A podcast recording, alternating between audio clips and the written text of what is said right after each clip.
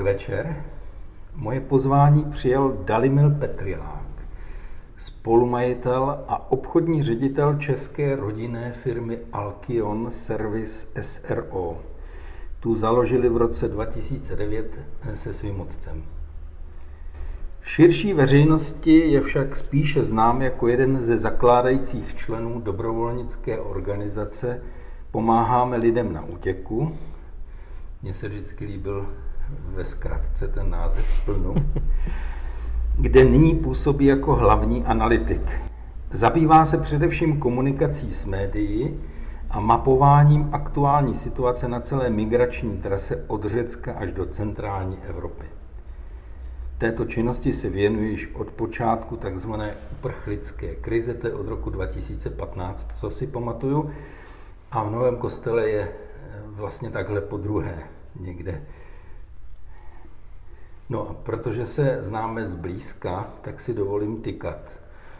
Já, ti, já bych ti to oplatil. S potěšením. V téhle roli se také daleko víc objevuješ v médiích. Myslím, že si jich vystřídal pěknou řádku. Je ti 34, asi nejstarší ze čtyř sourozenců máš malého syna a velmi zajímavé povolání. Přesto, jak tě pozoruju, prostě neustále těkáš, máš neustálý rozvoj hledání ke všem těm pramenům toho tvého řečiště života se ještě dostaneme. Moje ale základní otázka je, zda tě to činí šťastným? Vlastně, co je zatím vším, proč to děláš? Pravděpodobně mě to činí šťastným, protože jsem šťastný. Takže to asi bude díky tomu všemu, co se v mém životě děje. Proč to dělám? To je moc dobrá otázka, protože každou tu věc dělám asi z jiného důvodu. Aha. E, nicméně eh, zatím vším v pozadí asi je to, že já neumím sedět. Neumím hmm. být v klidu, špatně čekám. E, ne, nerad se nudím hmm. a asi se dívám kolem sebe a využívám příležitostí, které se objevují, protože vlastně za každou z těch věcí, a k některým se asi ještě dostaneme, eh, je vždycky nějaký impuls, nějaká náhoda, nějaká událost mm-hmm. a já se jí chytnu a zkusím to a ne vždycky to vyjde, někdy to vyjde, někdy líp, někdy hůř, ale proč, asi to neumím jinak. To je hezky podáno. Možná to ve svých životech neumíme jinak a nemusíme se stydět za to, když nejsme takhle širokopásmoví. A na druhou stranu, pokud člověku hoří za zadnicí, jak se říká, tak by toho měl využít, protože je mu to dáno. Já si myslím, že každý ať činí to, co ho činí šťastným.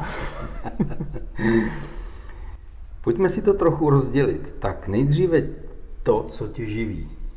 Píšeš, specializujeme se na čištění vzduchotechniky, a odtahů v průmyslu, gastronomii, administrativních centrech, bytových domech i na zaoceánských lodích. Působíme v celé střední Evropě a mimo jiné pracujeme i pro lodi poblíž španělských břehů a tak dále. Tak dále. Nedávno si trochu neopatrně postoval eh, fotografie ze zaoceánské výletní lodi, teda nebylo to americké námořnictvo, jo, ale přece jenom hm, to vypadalo, jako kdyby se chlubil dobře zařízenou dovolenou. Jaká je to práce a hm, co to vlastně je, když to není dovolená? Já se občas opravdu chlubím, to, určitě to tam někde je. K čemu jinému Facebook slouží, než ke chlubení se. Ano. E, co to je, když to není dovolená, je to práce. Je to tvrdá práce poměrně. E, je to jak si řekl, jak sami píšeme na webu, čištění vzduchotechnických systémů, to znamená nějaké potrubí, které je znečištěné různými věcmi a naším úkolem je ho vyčistit. A je to, je to práce, která často není moc příjemná, je to práce v noci, je to práce ve stísněných prostorech, eh, ve špíně, eh, je to v místech, kam se člověk sice nepodívá, ale nikomu to neschází, že se tam nepodívá. Promiň, to lezete skutečně rourama? To výjimečně. To, to spíš ne, ale člověk do té roury třeba tu hlavu strčit musí a ty roury nejsou úplně jen tak, že by ležely na zemi, takže je potřeba se dostat někam do stropu, je potřeba se dostat někam do strojovny, eh, do prostor, kde člověk opravdu se těžko dostává. Proto máme většinu zaměstnanců hodně hubených. Aha, a kolik máte zaměstnanců? Eh, dneska asi 32 nebo 33, tak mhm, nějak. Mm-hmm. Jak to vypadá? To vezmete košťata, nebo co vezmete, jak jedete na zaoceánskou loď třeba? Eh, my tam jedeme jako na dovolenou, takže si do kufru zabalíme oblečení a boty, ale posíláme před sebou několik set kilogramů vybavení Aha. a technologií různých. To jsem si říkal, že je asi zajímavý, že jedete s takovým kufříčkem. Je, je, těch technologií je celá řada. Tam eh, dalo by se o tom povídat dlouho. Jsou to nějak eh, kostce, v podstatě rotační kartáče, kominické štětky, když to přeženu hodně, kominická štětka za 150 tisíc není úplně ta obyčejná, ale když si to člověk chce představit, tak se to dá takhle naznačit. Ale vy máte i nějaké speciální, jestli o tom můžeš říct? Eh? Máme, my se chlubíme hodně tím, že děláme vlastní vývoj, mm-hmm. výzkum a vývoj a stavíme si svoje zařízení nějaký, používáme, kdo si pak chce najít na webu třeba tryskání suchým ledem, to je mhm. poměrně zajímavá moderní ekologická metoda čištění, která pracuje právě se suchým ledem. Někdo možná zaslechnul teď chlazení vakcín, tak to je ten materiál, který se taky používá i na čištění. Ono to má několik zajímavých efektů, momentů. Eh, je, ono má minus 79 stupňů, takže vlastně podchlazuje i tu nečistotu, i ten čištění povrch, tam vzniká pnutí, ta nečistota křehne, odlamuje se, potom se dá odfouknout snadno. Eh, neobsahuje to vodu ani chemikálie, takže je to vlastně suchá, suchá metoda čištění. Takže, takže vracíte roury takové, jaké byly úplně jako když byly nové. To by si zákazníci přáli. Když máš možnost vypadnout na dovolenou, četl jsem, že si navštívil přes 30 zemí.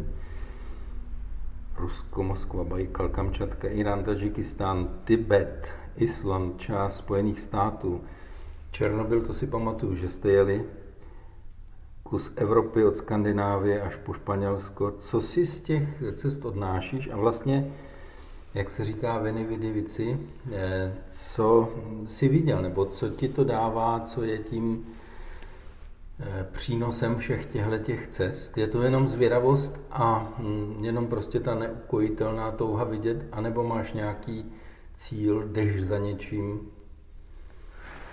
Část těch cest je pracovních, ne, ne všude jsem byl na dovolené, i když ty exoticky, exotičtější, jako je Kamčatka nebo Tadžikistán, tak tam jsem byl eh, na dovolené, ale pak eh, některé eh, části třeba do Střední Ameriky nebo takhle, tak to jsme projeli pracovně, třeba na těch zaoceánských lodích kde je šance si i někam podívat Počkej, to jedete jakože za provozu, že ta loď jede a vy to děláte? Aha. My, tře- my standardně takhle lítáme vlastně, ať už po Evropě nebo i po světě a projekty, které jsou třeba v Karibiku, v Dubaji, v Perském zálivu nebo ve Španělsku, v Norsku, tak to jsou, to jsou za provozu, kdy my vlastně přiletíme za tou lodí někam týden nebo deset dní s tou lodí plujeme po těch destinacích a pak se zase vracíme domů. Mm-hmm.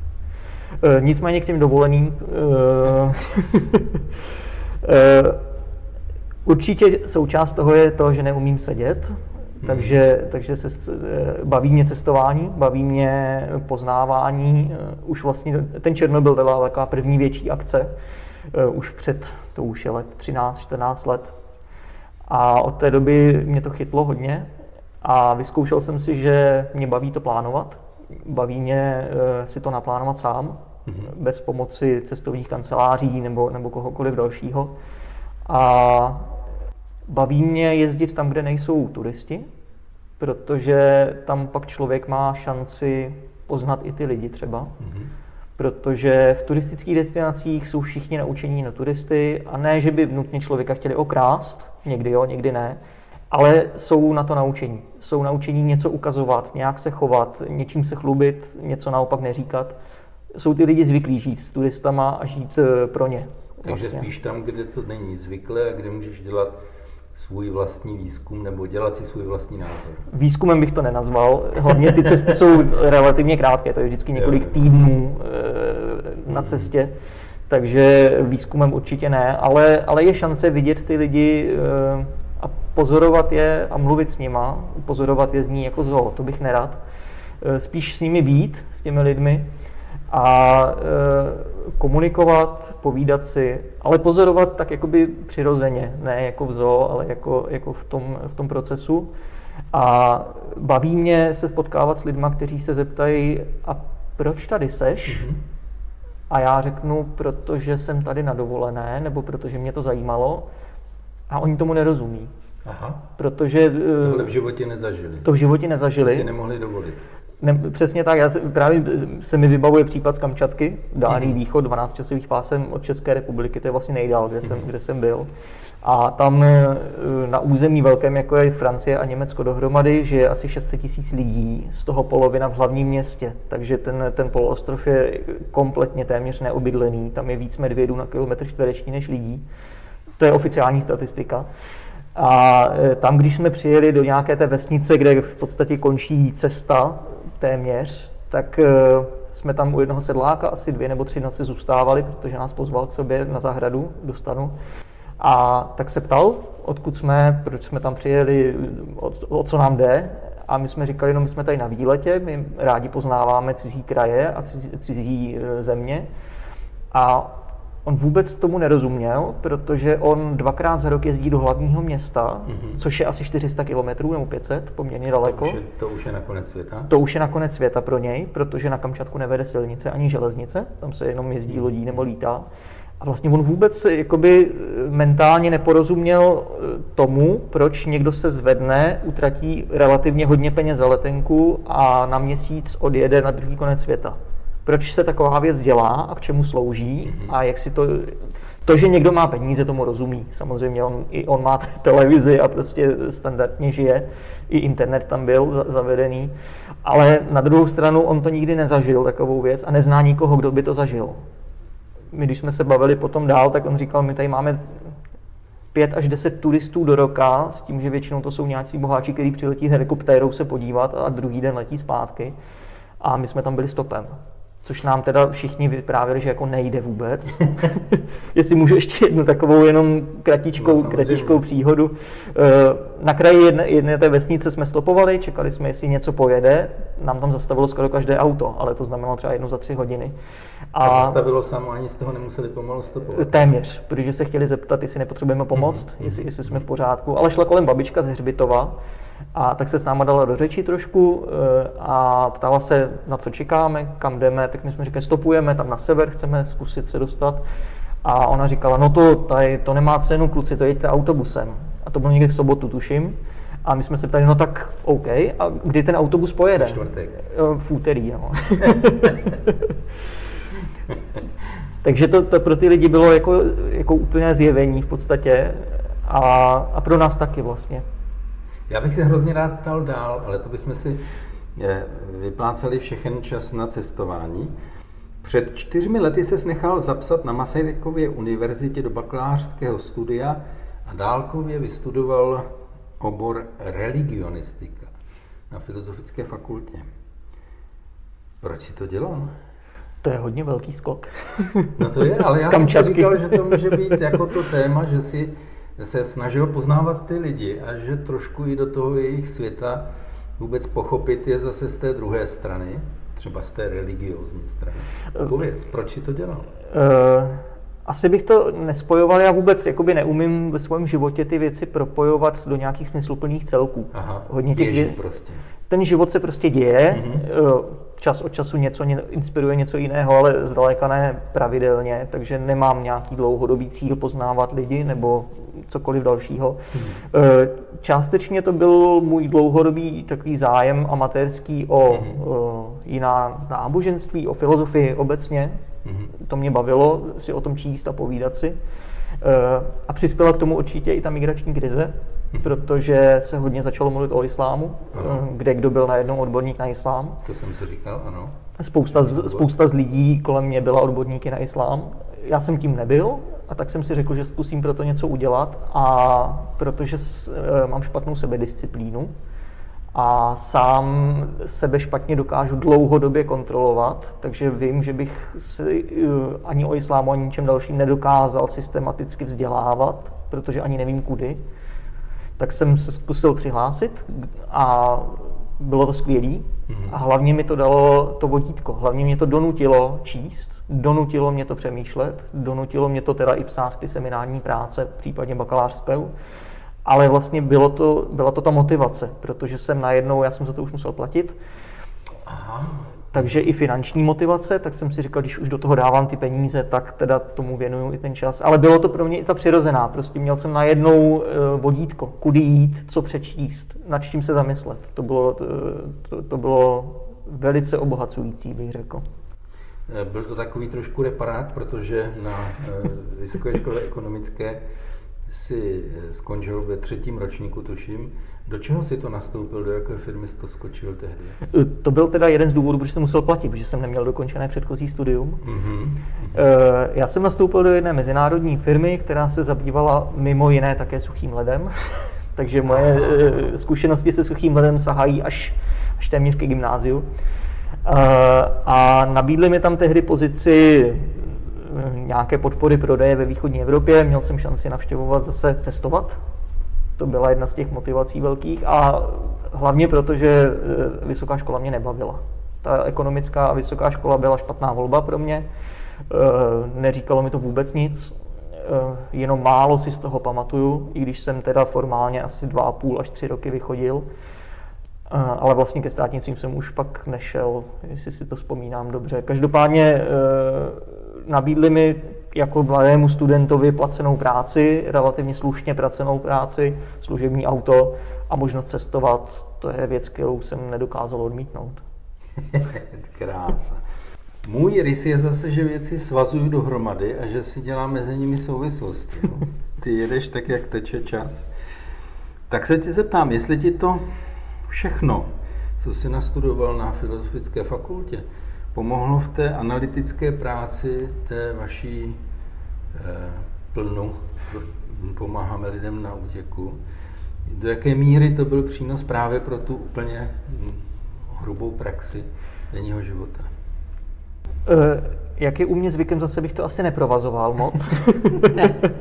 Eh, hlavně proto, že, že to je jedna z věcí, kterou se snažím dlouhodobě učit a ne vždycky se mi to daří, protože uh, rád přemýšlím o všem možným, ale snažím se nebýt odborník na všechno. Snažím se, a občas se mi to i stává, nemít názor. Mm-hmm. Prostě říct, že nevím. A, a že si zjistím? Případně si zjistím, anebo ani nemám kapacitu na to si to zjišťovat, nebo to za to nestojí mm-hmm. si to v tu chvíli zjišťovat. Uh, takže uh, Třeba to, že jsem se na škole naučil, mám za sebou dva semestry islámu, tak se stále nepovažuji za odborníka na islám. A když se mě někdo na to zeptá, tak eh, jasně mezi kamarádama nebo takhle něco řeknu, protože nějaký základní věci jsem pochytil, ale veřejně se třeba o islámu nevyjadřuju. Mm-hmm protože si myslím, že na to tady máme jiné kapacity, kteří jsou, který jsou výrazně vzdělanější, zkušenější. Eh, jsou to, jsou to lidi, kteří se tím zabývají mnoho let. Ale rozumíš tomu, jak si trochu, alespoň maličko zevnitř, když už tedy mluvíš o lidech, kteří třeba ten islám vyznávají, nemusíš nutně mluvit o tom náboženství. Myslím si, že dokážu asi trošku víc třeba porozumět kontextu. Mm-hmm. Ne konkrétní věci do hloubky, ale nějakému celkovému obrazu, takovému všeobecnému popisu. Myslím si, že to asi, to asi dokážu třeba trošku víc. To je moje otázka. Kde bereš informace a jak si je vlastně ověřuješ? Někdy mám pocit, že stojíš vůči vlastní nebo proti vlastní zemi, když opakovaně eh, si podepsán pod dopisy premiérovi, aby jsem vzal děti eh, z řeckých ostrovů. To je docela výrazná aktivita. Nemáš, eh, víš to, že riskuješ do jisté míry. Mně to manželka říká, že riskuju. Já ti to říkám taky, no. Já možná jsem příliš lehkovážný, je to, je to možný já jsem eh, se pohyboval a pohybuju se v tom prostředí, teď už to není zdaleka tak výrazný, protože témata migrace a podobných věcí ustoupila daleko do pozadí, už zdaleka, zdaleka se tomu nevěnuje taková pozornost, ani to tolik lidí nezajímá. Je pravda, že v těch letech 2015, 16, 17, kdy vlastně to bylo eh, neustále někde a já jsem se občas někde objevil, tak jsem, měl jsem svoje osobní troly a hejtry, eh, psali mi lidi na Facebook do zpráv, eh, psali mi e-maily, protože za kvůli práci můj, moje jméno je jakoby veřejně, veřejně dohledatelný. Já jsem si udělal několik základních opatření. Moje adresa nebyla dohledatelná, kde bydlím, Eh, jenom to bylo v té době, jsem bydlel v Brně, takže to se dalo dohledat, že jsem z Brna, ale nedalo se nikde dohledat, eh, protože byt nebyl psaný na mě ani na manželku, takže to se nedalo najít nikde, ani v katastru. Eh, zaregistroval jsem si jiný e-mail na Facebookovou, Facebookové přihlašování, měl jsem dvoufázovou ochranu. A ani já teď nebudu říkat tvoje údaje, ani nebudu říkat z toho města ze severních Čech, kde, kde pracuješ. to nechme tajemstvím. Když máte, eh, když máte mm, najít nějaké informace, je to organizace, která má síť zase spolupracovníků a ty kadel, kteří vám hlásí a dají vám nějaké informace. Eh. Teď v úterý, nebo když to postoval onen obrázek, jak řecká pobřežní stráž odtahuje gumový člun od břehu. Jak to děláte? Uh, ono se to vyvíjí v čase. Uh, asi bych to zase rozdělil na tu první polovinu, dejme tomu roky 2015 až 17 nebo 18 a od té doby do současnosti, protože my jsme vždycky byla malá organizace, nás nikdy nebylo víc jak přibližně 10, to bylo možná takové mm-hmm. maximum. A e, v tom začátku to, jak popisuješ, v podstatě fungovalo, že jsme měli síť, nechci říct tykadel, prostě byli to lidi, s kterými jsme se znali většinou online, i když já jsem řadu z nich teda poznal i na Balkáně osobně. A e, když se něco dělo, nebo když někdo se na něco zeptal, tak já jsem přesně věděl, koho se zeptat. Případně e, jsme měli jednu dobu i takovou výměnu informací, že když se něco stalo, tak jsem se to i dozvěděl automaticky, že se něco děje. Teď ty poslední dva, tři roky je to mnohem volnější. Ty lidi já pořád znám, takže když, když něco potřebuju, tak vím, koho se mám zeptat ale těch událostí se zdaleka neděje tolik, takže, takže je to spíš ad hoc, když je potřeba, vím komu napsat, sleduju několik lidí na Facebooku, eh, takže eh, to, mám o tom nějaký základní přehled, ale je pravda, že když se mě pak někdo zeptá, například z novinářů na něco konkrétního, tak eh, si to třeba během 15-20 minut potřebuji dočíst, dostudovat a pak jsem schopný třeba odpovědět konkrétně. Samozřejmě, ne všechny tvé zdroje je dobré a rozumné hned eh, odhalovat, protože tak svoje zdroje já neodhaluju žádné, to, není... to, si, to si držím. Ale potom samozřejmě vedle toho mám e, vyzkoušeno, kterým třeba webovým serverům nebo spravodajským serverům se dá věřit. A kde, když něco napíšou, tak to pravděpodobně to bude tak, jak to píšou, a pak jsou ty, kterým se to úplně věřit nedá. Tak člověk musí dvakrát ověřovat.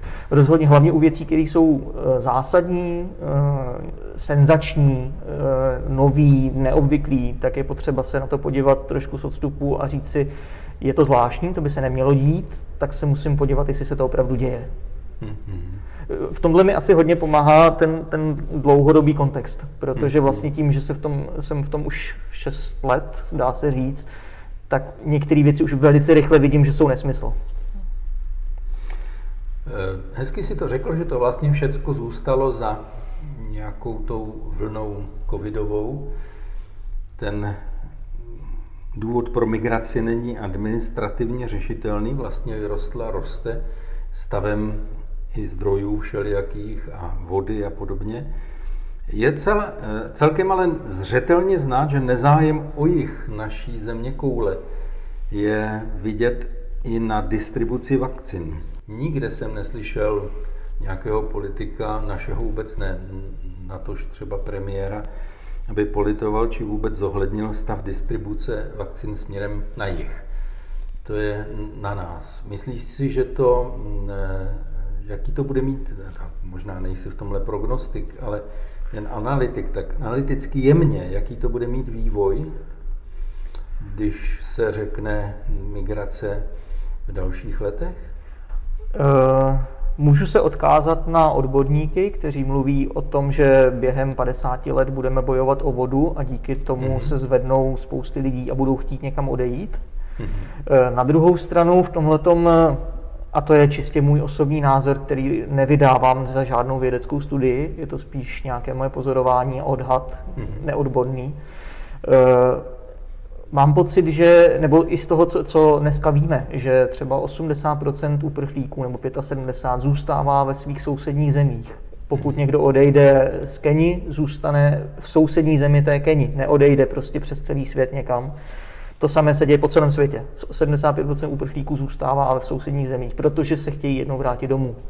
A samozřejmě z Evropy se vrací do Keni hůř než já teď nevím, sousední zemi Keně. Třeba Tanzánie, tuším, že není úplně daleko. a takže to je jedna věc. A druhá věc je ta, že, že lidi, když se vydají na cestu, tak, eh, tak potřebují nějaký cíl. A zase ten cíl většinou nebývá tak daleko od té zdrojové takzvané země. Takže, eh, takže eh, Bangladešani nebudou tak moc utíkat do Evropy, jako spíš třeba do Indie.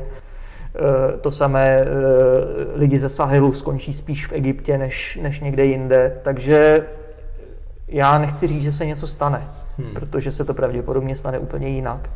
Ale eh, a na 50 let dopředu nevidí nikdo z nás, protože katastrofické předpovědi na 50 let dopředu jsou tady s námi už minimálně 50 Samozřejmě. let. Ale je zajímavé, že právě tohle může přepsat docela dost silně mapu, protože když řekneš, že třeba Pákistanec půjde do Indie, tak je důvod, proč není Pákistán v Indii. A může to přepisovat i ty důvody těch sousedních, nebo severní Sudán, jižní Sudán a podobně, že tam se může dít lecos a může to mít velmi zajímavý vývoj. To je určitě pravda, možná bych k tomu jenom kratičce doplnil. Eh, Většina světa nežije v národních státech a neumí to. Mm-hmm. Indové a Pakistánci si nemají rádi ne kvůli tomu, že jsou někdo Pakistánec a někdo Ind, ale protože jsou muslimové nebo hinduisti. Přesně. Eh, v Africe to je podobné. V Afghánistánu je problém s kmenovým uspořádáním, kdy si paštůvé a dárí prostě nerozumí, už tisíc let spolu bojují a teď někdo jim tvrdí, že musí spolu vládnout v Afghánistánu.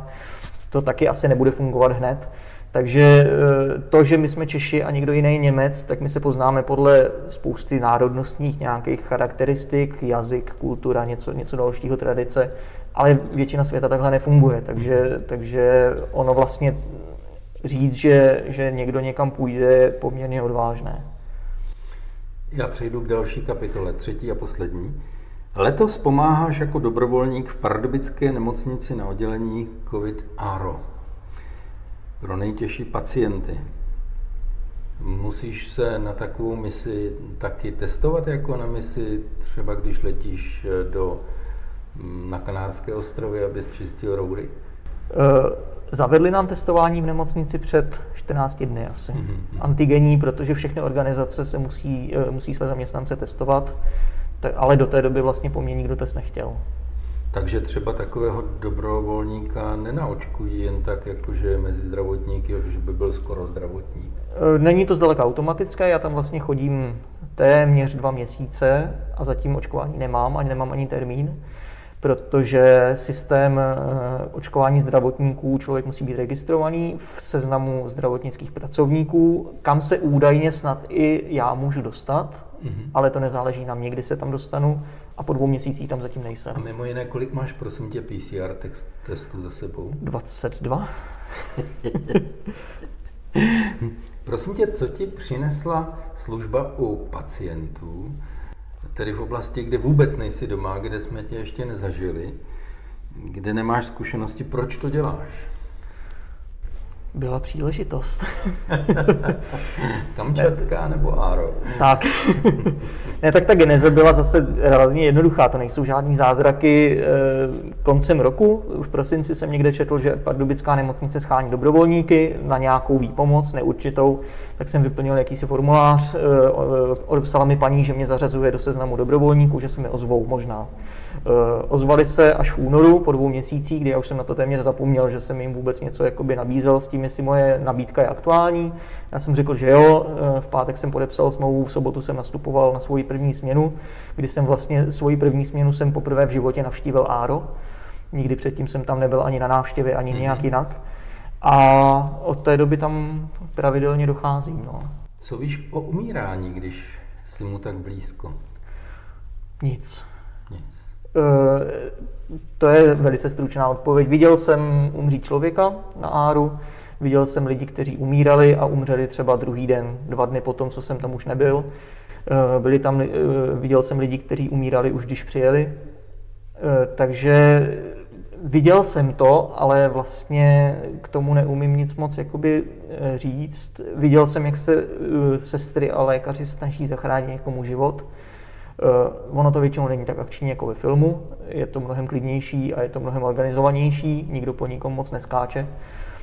Uh, je to, je to spíš dlouhodobá záležitost. Je to, je to věc, eh, věc těch lékařů a těch sester hlavně, protože já tam chodím jednou, dvakrát za týden. A měl jsem dojem, že to je vlastně rutina trošku a že ty si se vlastně taky musel začít učit určité rutině. Je... Toto se dává tam, toto se je tak ta rutina je nutnost, aby člověk přežil, protože jednak je, ta systematičnost je extrémně důležitá pro tu bezpečnost a hygienu, která tam musí panovat a dezinfekce všeho a podobně.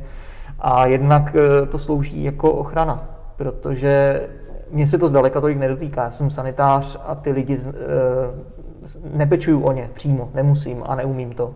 Ale ty sestry a ty doktoři e, musí být rutinéři, protože kdyby se měli psychicky nebo emočně vázat na ty lidi, tak, tak už tam dávno nejsou. A spousta z nich eh, to říká otevřeně, že budou buď končit, nebo že už to, že budou na jiné oddělení a že to nejde. Protože se tam z toho stává v podstatě ne paliativní, ale prostě udržovací péče, mm-hmm. kdy 8 z těch 10 lidí, kteří tam jsou, tak umřou a ten devátý potom umře na doléčování. Vnímáš teď poslední dobou nějakou změnu, nějaké zvolnění? Zatím ne. Mhm. Nedávno si výrazně ocenil podporu svojí manželky. Hm. Pověz, jak snáší tak hyperaktivního manžela, jak tě vítá po takové změně domů mezi dveřmi? Moje manželka je úžasná. Eh, takhle, moje manželka si mě brala a věděla, do čeho jde, protože mm. už když jsme spolu chodili, tak eh, jsem už cestoval, měl jsem práci, ve které jsem cestoval. Prv, první tři měsíce manželství vypadaly tak, že jsem byl šest týdnů na služební cestě, takže ona od začátku tušila, do čeho asi jde. Ale a něco, něco taky zvládla na cestě s tebou, myslím, ne? Byli jsme už i spolu několikrát, mm. na Islandu, v Norsku, a dalších místech, ale jako já si těžko se popisuji, jak si vážím její podpory, protože eh, mě podporuje stoprocentně. Když jsem přišel s tím, že půjdu na Áro, tak řekla super, jdi. A když přijdu domů po směně večer v sedm, v půl sedmí, tak mě ještě udělá večeři. takže, takže jako podporuje mě eh, a já si toho nesmírně vážím, protože bez toho by to vůbec nemohlo fungovat. Přestože jste vlastně úplně jiní lidé, že máte jiné způsoby, jiné vnímání světa. Jsme oheň a voda. Krásně. My jsme úplně rozdílní. Krásně. Já bych se ptal dále, protože vím, že hraješ disc golf, což jsem chvíli nevěděl, co je, ale pak jsem viděl nějaké obrázky. Čteš, cestuješ, astronomie, filozofie, cizí jazyky. Ale já se chci zeptat ještě na jednu věc. Jakou vidíš roli církví v dnešní společnosti, nebo kam se to uhýbá, kde vidíš, že bychom měli být, já trošku potřebuji poradit i, proto si ty hosty zvu. Mluv mi do života. Já si myslím, že se ptáš špatného člověka. Aha. E, takhle, jedna věc je ta, že e, nakolik jsem v církvi vyrostl, e, celý život jsem v církvi bratrské, nikdy jsem nepoznal žádnou jinou církev hluboce nějak nebo zblízka, tak já se nepovažuji za odborníka na církev. Mm-hmm. Myslím si, že zase jsou tady na to jiní, vzdělanější a zkušenější. Dobře, dobře, dobře. Nebuď komplexní jako církev, jako církev. Teď si představ mě a nebo společenství v malém městě, kde si myslíš, že by, nebo co si myslíš, že je naší budoucností, v čem selháváme a kam bychom měli možná napřít svoje síly? Zase řekne, že nevíš, já vím, ale zkus to. Na to mám názor. A, eh, Nicméně je to opět jenom názor, nejsou to žádná ano. fakta, nic takového, je to moje subjektivní vidění světa. A já si myslím, že církev eh, se musí zbavit škatulek. Že, že je potřeba Co se... pod ním vidíš, pod těmi škatulkami? Uh, touha a nutnost, a ono to netýká jenom církve, to v podstatě každý člověk má potřebu říct, co je dobře, co je špatně, mm-hmm. akorát církev k tomu dokáže doplnit, co je špatně, půjdeš do pekla, je to hřích, co je dobře, půjdeš do nebe a bude ti dobře na věky. Mm-hmm. A, a na základě toho lidi posuzovat, mm-hmm. rozdělovat, často velice rychle a velice přímočaře a, a vlastně tím eh, zahazovat ty individuální příběhy, individuální zkušenosti těch lidí, motivace, protože se lidi chovají různě z různých důvodů a e, většinou, a to, já to znám i z vlastní zkušenosti, a teď nemyslím negativně, ale i v církvi s kamarády, spoustu věcí já o těch kamarádech nevím, protože se o tom nebavíme, protože není k tomu prostor, není k tomu příležitost, e, není k tomu ani chuť, potřeba o tom mluvit. A přitom se těm lidem něco děje a každý si neseme svoje, já mám svoje trápení, svoje komplikace, máme s manželkou svoje témata a myslím si, že je má každý. Ať už je to nemoc, nebo problém, nebo neschoda, nebo cokoliv dalšího. A myslím si, že církev je velice rychlá, a zase to je paušalizace možná zbytečná, zdaleka ne všichni v církvi, ale spousta lidí v církvi je velice rychlých v tom říct, tohle je špatně, půjdeš do pekla, tohle je hřích, půjdeš do pekla. A mm, já tam nevidím nic pozitivního na tom potom, protože když někomu řeknu, jsi hloupej a půjdeš do pekla, tak on proč by měl mít motivaci to zlepšit? No ostatně já si osobně myslím, že to není ani moje práce někomu říkat, kam půjde, protože to řídí přece šéf. to je druhá věc. já jsem proto, abych se snažil tomu člověku naslouchat. Hele, zeptej se ty mě. Máš na mě něco? Mám. Smeč. Dvě otázky mám. No. První je docela jednoduchá. Ty jsi bydlel na spoustě míst, jako v republice u nás, tuším v Děčíně, v Náchodě, v Říčanech, tady. Kde se ti líbilo nejvíc a proč zrovna v Litomyšli? Uf, mně se líbilo asi všude. Já dodnes mývám sny o českosaském Švýcarsku. Přesně si dovedu představit, kde stojím. Dovedu vypsat, proč jsem omilostnil Josefa Ladu, i když jsem ho předtím nesnášel, protože jsem měl blízko k regionálním věcem, takovým těm vesnickým starostem, když jsme dělali masku na Říčansku a vyběhl bych ještě dneska nahoru eh, na Náchodský zámek. Takže našel jsem si všude něco, co mě doslova drželo. Třeba Broumov, když si vědu, to mývám taky někdy ve snech, Broumovsko. Já ho tam vidím takhle jako z těch broumovských stěn jako eskorial vystupující z mlhy. Nemám, nemám důvod říkat, kde jsem byl radši. V Litomyšli jsem proto, protože v době, kdy jsem byl už volný, když jsem věděl, že musím jít dál zase, tak se ozvali první a e, já si moc nevybírám, takže jsem tady. A jsem tu zase velmi rád. Má to svoje eh, stránky a teď už vlastně přemýšlím, co dál, ale vůbec to nevím. to já taky netuším, co bude dál. Vůbec to nevím. Co ale mám dál. ještě jednu otázku. Mm-hmm. E, jak se vypořádáváš s tím, že tvoje práce není vidět a vlastně na ní neexistuje zpětná vazba? No, to je dobrá otázka, eh, protože neexistuje po většině mm, nedojdeš v děku nebo dojdeš takového toho, na kterém nesmíš stavět, nesmíš ho vnímat. Jednak protože je třeba trochu virtuální, ale také i proto, protože na něm prostě nelze postavit nic. Myslím si, že to je jedno z tajemství mé víry, protože si říkám, že to, co dělám, musí mít hlubší smysl a musí končit dále, nežli jsou nějaké analýzy, které mi poskytne Facebook. Prostě musím věřit v to, že to, co, dělá, to, co děláme, má smysl že to prostě mám dělat. Jako tebe to žene dopředu, tak já jsem tak trochu ne, otrokem, ale asi jo, můžu to říct, otrokem toho evangelia, které mě chytilo za pačesy a řeklo běž. Takže moc neměřím, moc nehledám, hledám spíš způsoby, jak jinak to dělat a jak jinak eh, vyhovět eh, té své touze po poznání, a zase těkám dost podobně jako ty, a vyzkoušet to či ono a naučit se spoustu věcí. protože nedokážu sedět eh, chvíli na zadnici. To je asi důvod, co mě žene dopředu. Tak jo. tak jo. Já ti moc krát děkuji za to, že jsi se zastavil cestou do toho severočeského města a přeju ti šťastnou cestu, šťastné výjezdy za prací i boží ochranu, když to tak smím říct, v práci třeba v nemocnici. Děkuji a děkuji za pozvání. Potěšení na mé straně.